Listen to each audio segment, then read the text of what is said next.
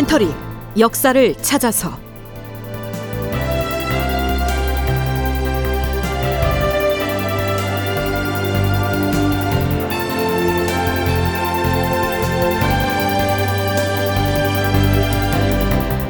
제 1166편. 반정군 출정 전야. 극본 이상락. 연출 황영선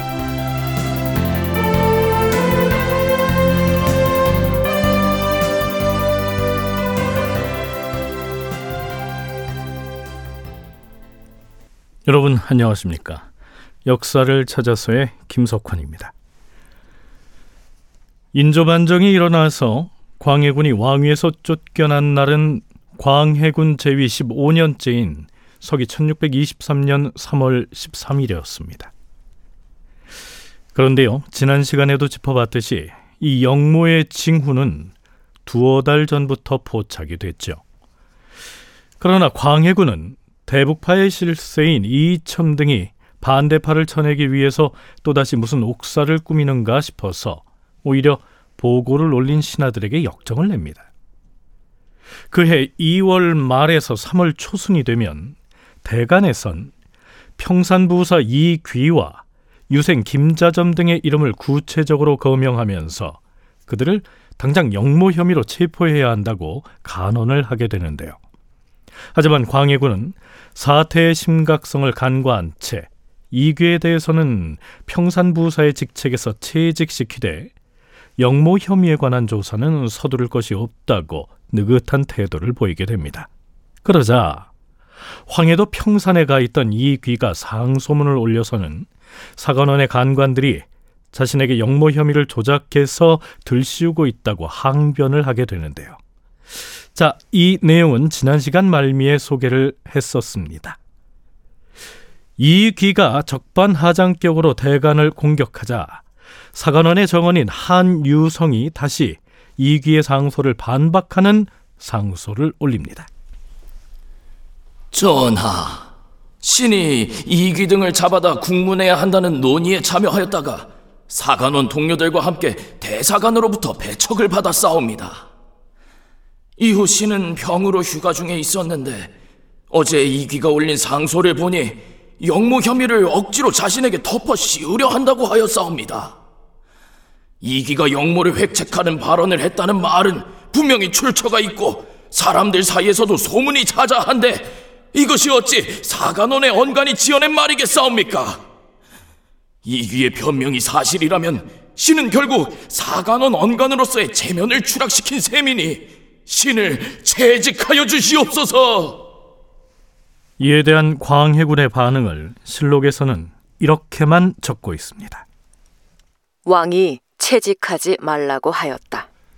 그 뒤로도 대간에서는 영모의 심각성을 제기하면서 이귀 등 주동자를 당장 잡아다가 추국해야 한다고 연일 상소를 올리면서 사직을 표명하지만 광해군은 그저 사표를 반려할 뿐 아무런 조처도 취하지 않지요.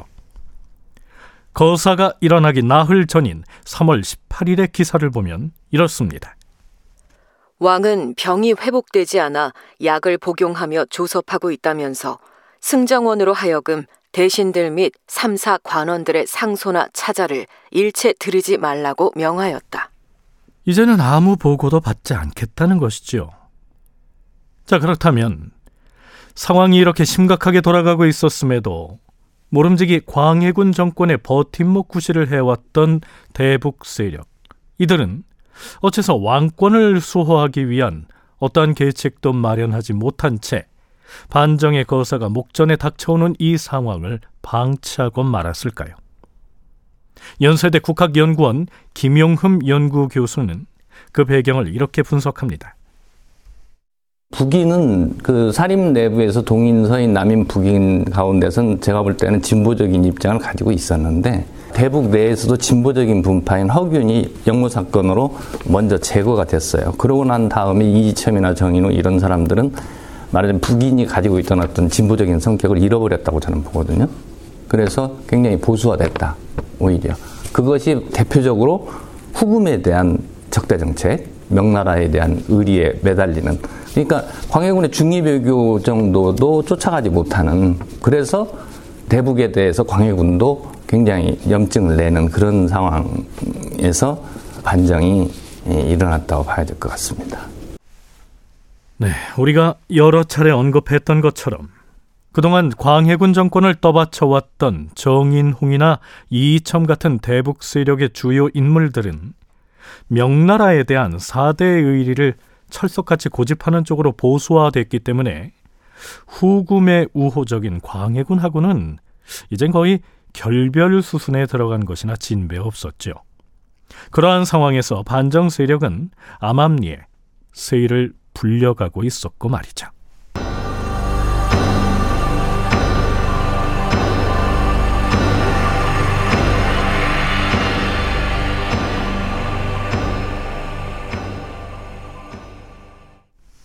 자, 그렇다면 그 시기에 반정을 주도했던 인물들은 어디에서 뭘 하고 있었는지 살펴볼까요?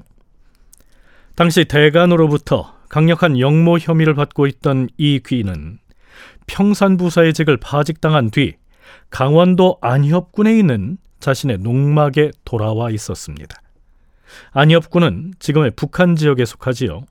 그는 급히 아들인 이시방을 부릅니다. 부르셨습니까, 아버님? 지금 한양 조정의 움직임이 심상치가 않다.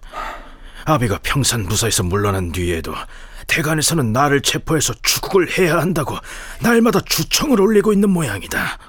소자도 들은 바 있습니다.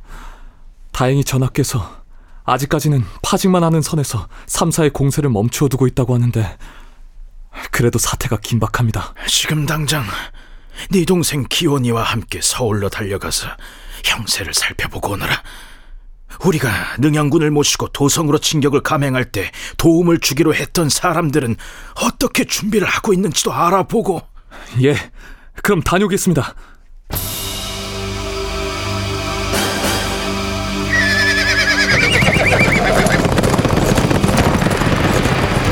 이 시방은 이기원과 함께 말을 타고 서울을 향해 달렸다.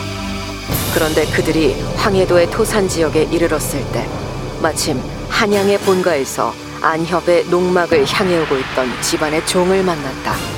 종은 이귀를 잡아다 신문하라고 청하는 대간의 계문을 전달하려고 달려오는 길이었다. 이시방은 급히 사람을 보내서 이귀에게 그 사실을 알렸다. 소식을 들은 이귀는 사태가 심각하게 돌아가고 있는 것을 직감하고 즉시 말을 타고 달려서 경기도 장단 땅에 이르렀다. 그때 비로소 광해군이 대간의 탄핵을 정지시켰다는 소식을 전해 듣고서 드디어 스스로를 변명하는 상소를 올림으로써 반정을 모의할 시간을 번 것이었다. 자, 앞에서 이귀가 말을 타고 장단으로 달려갔다고 했는데요. 함께 반정을 모의했던 이서가 당시에 장단 부사로 있었기 때문이죠.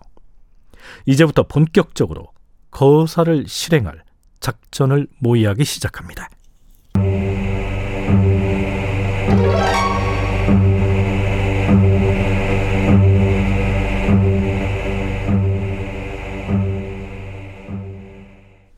조선시대 학자였던 안방준이 정치인 이귀가 태어나서 죽을 때까지의 일들을 연대별로 정리한 연평일기라는 문헌에 따르면 뒷날 인조가 되는 능양군도 거사의 전략을 모의하는 단계에서부터 적극적으로 참여한 것으로 나옵니다.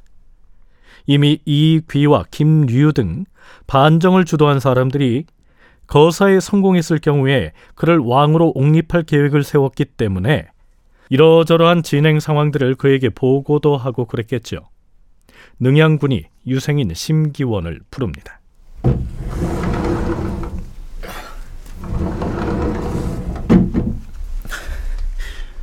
찾으셨습니까, 나으리? 음, 지금 거사 진행이 어찌 되어가고 있는가? 평산부사 이기에 대한 대간의 탄핵 공세가 있고 나서 모두들 거사를 서둘러야 한다고 입을 모으고 있으나 문제는 훈련 대장입니다. 훈련 대장 이응립이 군사를 거느리고 대궐을 지키고 있는 한 우리 반정군의 권례 진입이 불가할 터인데 분시 이응립은 이기와 한마을에 살면서 오래전부터 둘이 친밀한 사이라고 하지 않았는가? 나으리 그렇긴 하나 이흥립은 대북의 실세인 박승종과도 사돈관계입니다. 이흥립의 첩의 딸이 박승종의 첩의 아들과 혼인을 하였기 때문. 그러면 달리 방도가 없다는 말인가? 이기 부사가 이흥립의 사위인 장신에게 우리의 거사 계획을 알려주면서 장인을 설득하도록 하였는데 아마도 승낙을 얻어낼 수 있을 것 같습니다. 반드시 승낙을 받아내야 할 것이야. 자, 내가 자네한테 부탁할 일이 있는데.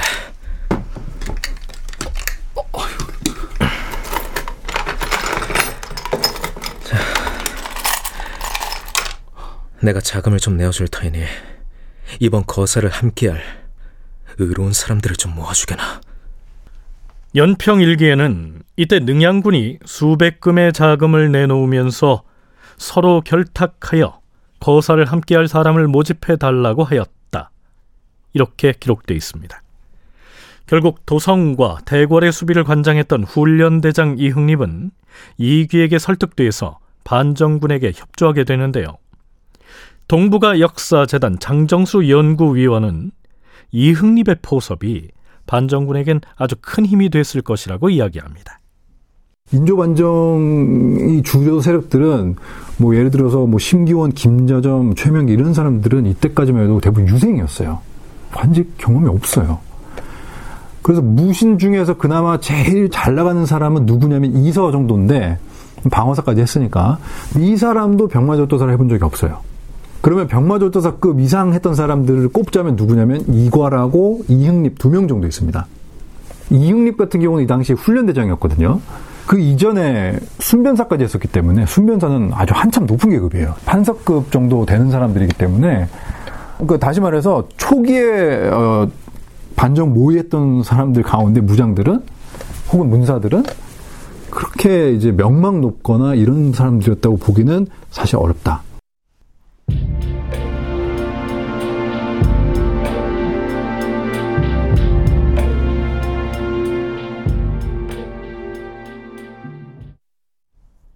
자, 반정 모의에 참여한 사람들의 수가 여럿인데다 또 각자가 여기저기 흩어져 있었기 때문에 지휘 체계를 확립할 필요가 있었겠죠. 그래서 이 귀가 김류에게 이렇게 부탁을 합니다. 참고로 이때 이 귀는 66의 노인이었고요. 김류는 52이었죠. 거사를 함께 할 사람들 중에서 내가 가장 연장자이긴 하나 이런 중요한 일을 지휘하기엔 나는 너무 노쇠해서 적합하지가 않소. 반면에 영감은 문관이기는 하나 본래부터 장수의 물망이 있었던 분이니 능히 이 일을 성공시켜서 인심을 얻을 수가 있을 것이요. 그러니 우리의 대장을 맡아주시오. 그러하시다면 그렇게 하겠습니다. 이렇게 해서 김류가 반정군의 대장이 된 것이죠.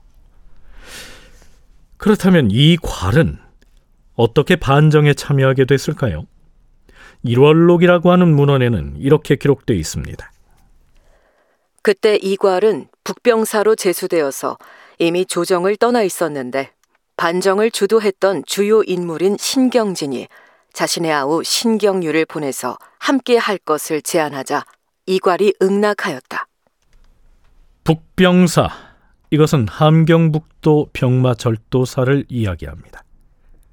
그러니까 이괄은 조정으로부터 북병사로 부임하라는 발령을 받았지만 아직까지 부임하지 않은 상태에서 반정에 가담을 한 것이죠.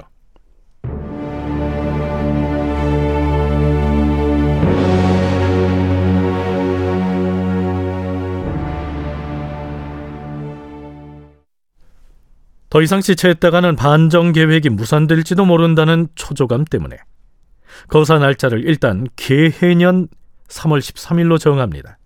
서기론 1623년이었죠.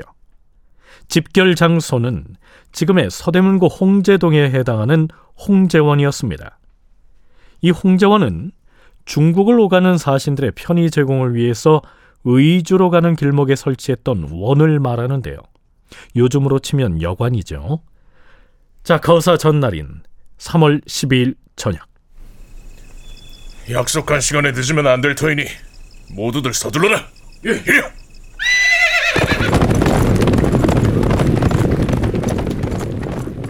이 사람이 누구냐면요.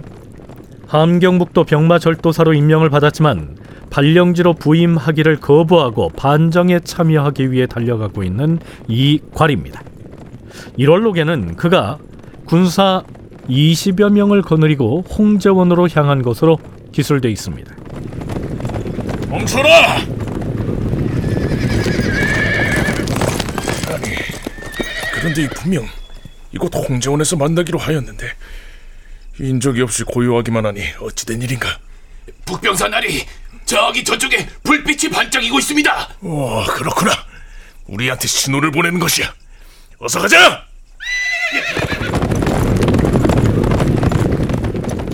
연평일기에서는 이괄이 군사 20여 명을 이끌고 홍제원 집결소로 갔을 때의 상황을 이렇게 적고 있습니다.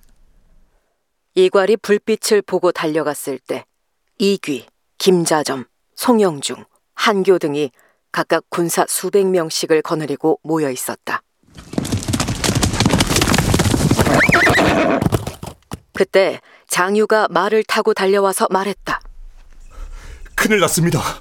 어떤 사람이 오늘 밤 우리가 거사를 일으킬 것이라고 조정에 고변을 해서 조정에서는 우리를 잡아다 추국하려고 벌써 추국청을 설치해 놓고서 사방으로 군사를 풀어 체포에 나섰다고 합니다. 뿐만 아니라 도감군 장수 이wak이 보수 수백 명을 거느리고 창의문 쪽으로 나오고 있다고 하는데 그러면 이러고 있을 때가 아니지 않소. 우리 반정군의 대장인 김유영검도 오지 않았고 장단에서 군사를 이끌고 오기로 한 이소도 아직 오지 않았으니 어찌해야 하겠소? 능양군 나으리, 너무 심려하지 마십시오. 이귀는 능양군을 안심시키고 나서 이괄의 손을 잡고 말했다. 대장을 맡기로 한 김유가 아직 당도하지 않았고 이소의 군사도 아직 이르지 않았는데 우리가 마냥 기다리고 있을 수만은 없어. 그대가 북병사로 제수된 바도 있으니 우리의 대장을 맡아주어야 하겠소. 이렇게 해서 반정군의 대장이 김류에서 이괄로 바뀝니다. 이괄이 대장을 맡겠다고 수락을 하자 이귀는 군사들을 향해 이렇게 말합니다. 지금부터 나를 포함해서 누구든지 기율을 어기면 목을 베시오. 이때 이괄은 36살의 패기만만한 무관이었죠. 동북아 역사재단 장정수 연구위원의 얘기입니다. 가장 먼저 모였던 사람들이 뭐 능양군, 뭐 이귀 이런 사람들이 모여 있었는데 가장 주력 병력을 이끌고 있는 장단부대 이서라든지 이런 사람들은 아직 오지 않았던 거예요. 김유도 오지 않았고. 그러니까 좀 개통이 없지 않습니까? 능양군이 뭐 할 줄 알겠어요. 사실은 그 당시 왕자가.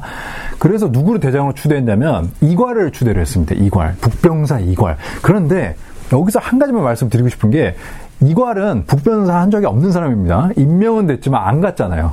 이 사람 북병사가 아닌 거죠.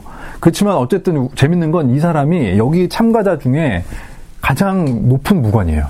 사실 원래부터 모의를 주도했던 사람은 아니고 나중에 포섭된 인물이거든요. 이괄도. 자, 그런데요. 반정군의 대장 역할을 이괄이 끝까지 맡아서 했더라면 뒷날에 이괄의 난은 일어나지 않았을지도 모릅니다. 다큐멘터리 역사를 찾아서 다음 시간에 계속하겠습니다.